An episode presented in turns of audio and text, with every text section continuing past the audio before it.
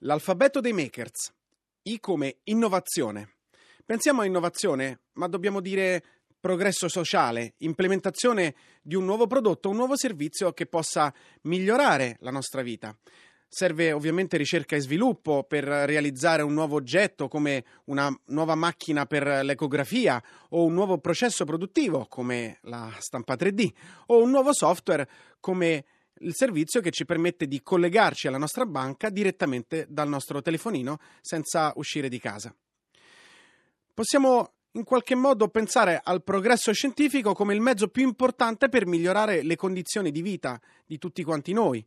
Pensiamo a un campo d'arare che diventa una coltivazione idroponica, cioè senza terra, o una fonderia che eh, evolve la sua tecnologia di produzione e diventa stampa tridimensionale di metalli, oppure nei trasporti in cui non sarà solo un camion andare per l'autostrada, ma sarà aiutato e seguito da un navigatore molto intelligente.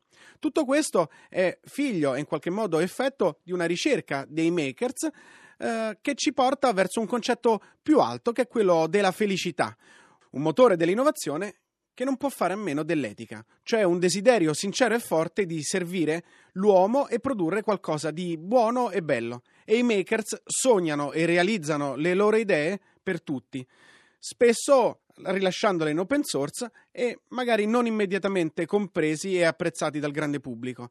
Serve molta attenzione nella progettazione, perché questa non magari oggi, non domani, ma dopodomani sarà crescita economica e sociale per tutto il paese. Innovazione quindi culturale, tecnologica e sociale che vanno di pari passo. Sono Filippo Moroni e trovate tutte le lettere dell'alfabeto dei makers su radiotrescienza.rai.it.